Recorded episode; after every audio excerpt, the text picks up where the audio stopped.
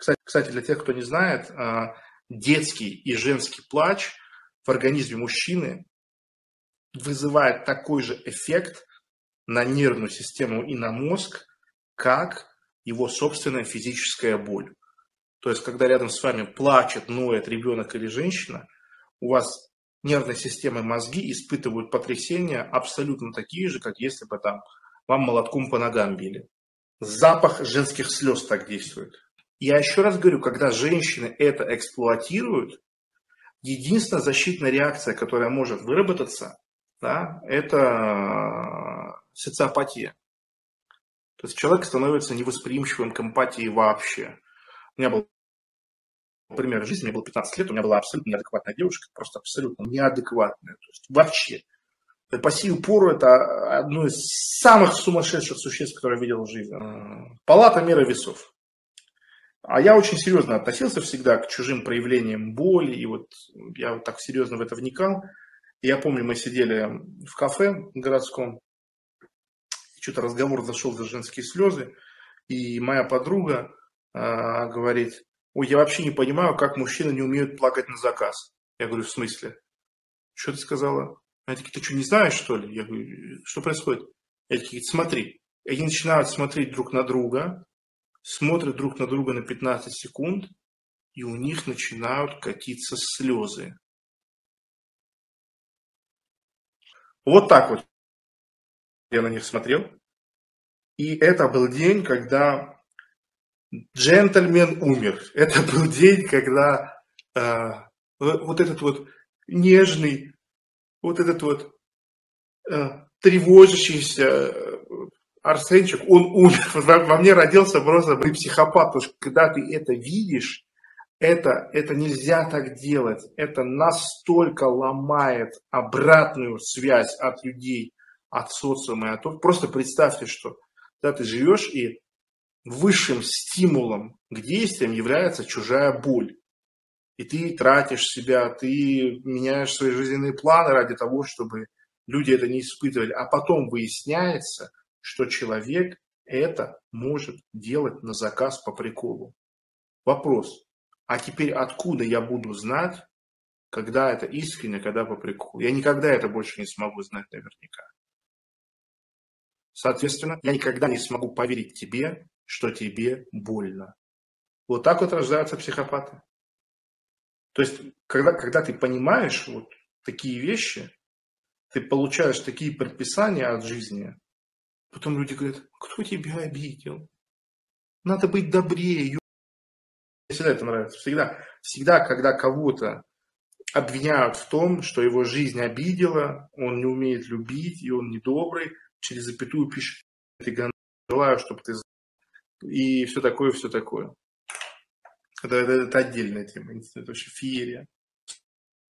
Сломленный человек видит несломленного, он испытывает к нему ненависть. Он испытывает к нему ненависть. Если у тебя умерли дети, а у тебя сосед над головой весь день, дети веселятся, топают и кричат, ты его начинаешь ненавидеть. Ты его начинаешь ненавидеть. И это проблема сломленных людей. Они должны решать ее сами. Не имеет права человек, у которого погибли дети, пусть даже ему не повезло, но он не имеет права подняться наверх и сказать, ты не, ты не должен веселиться своими детьми, потому что у меня дети умерли. Пошел не нравится, съезжай отсюда. Это твоя проблема. Это не моя проблема. Вы спросите, почему так жестоко? А где же моя теплота? Или еще что-то? А я вам объясню.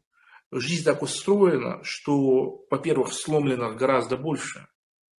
Во-вторых, если подстраиваться под сломленных, не хватит никакого ресурса, чтобы под них подстраиваться. Не хватит. Если начать обхаживать инвалидности окружающих, то здоровых людей не останется, потому что здоровые люди начнут вести себя как инвалиды. Ферштейн, господа офицеры. Перевожу на русский язык.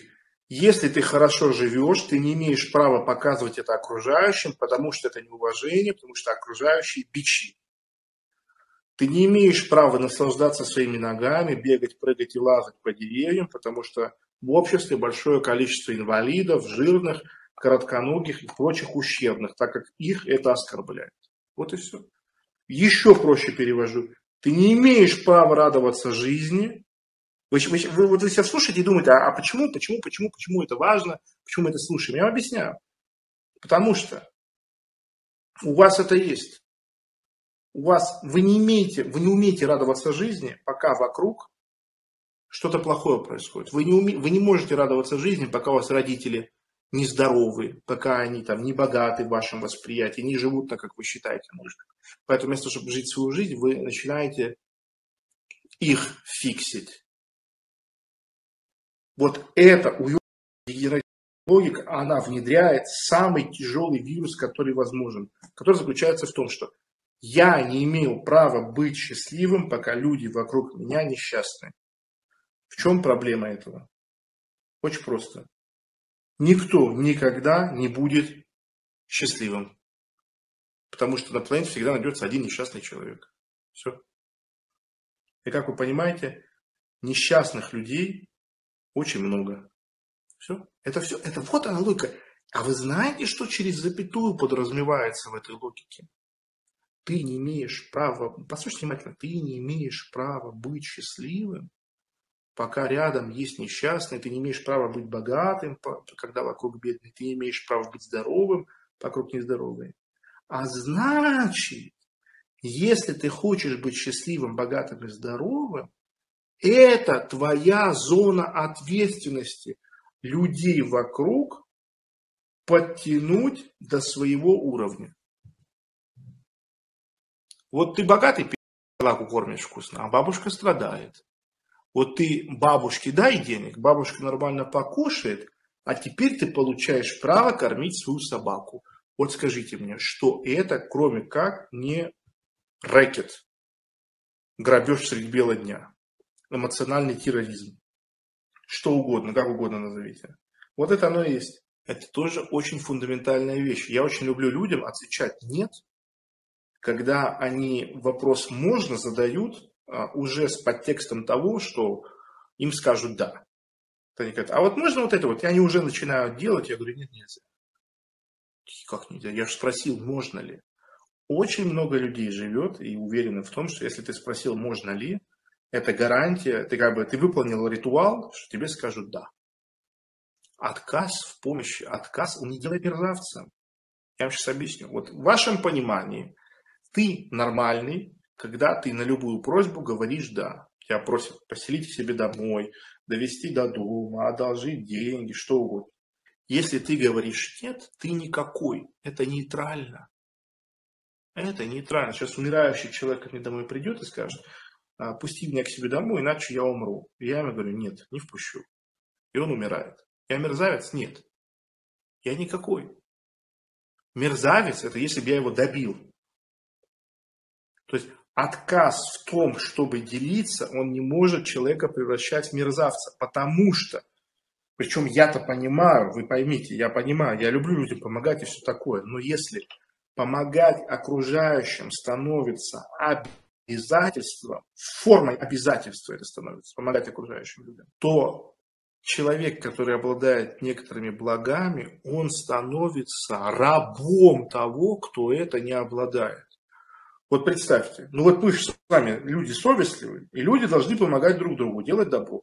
Вот представьте, ты живешь, у тебя тепло, сыто и хорошо. Каждый день к тебе приходят бомжи и говорят, спусти пажик, иначе замерзну насмерть.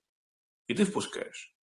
И что получается в таком случае? Получается, что те, кто живет хорошо, являются рабами тех, кто живет плохо. Потому что они всегда по первому зову, не имея возможности отказаться, становятся проводниками благ. Вы понимаете это или нет? Скажите, пожалуйста.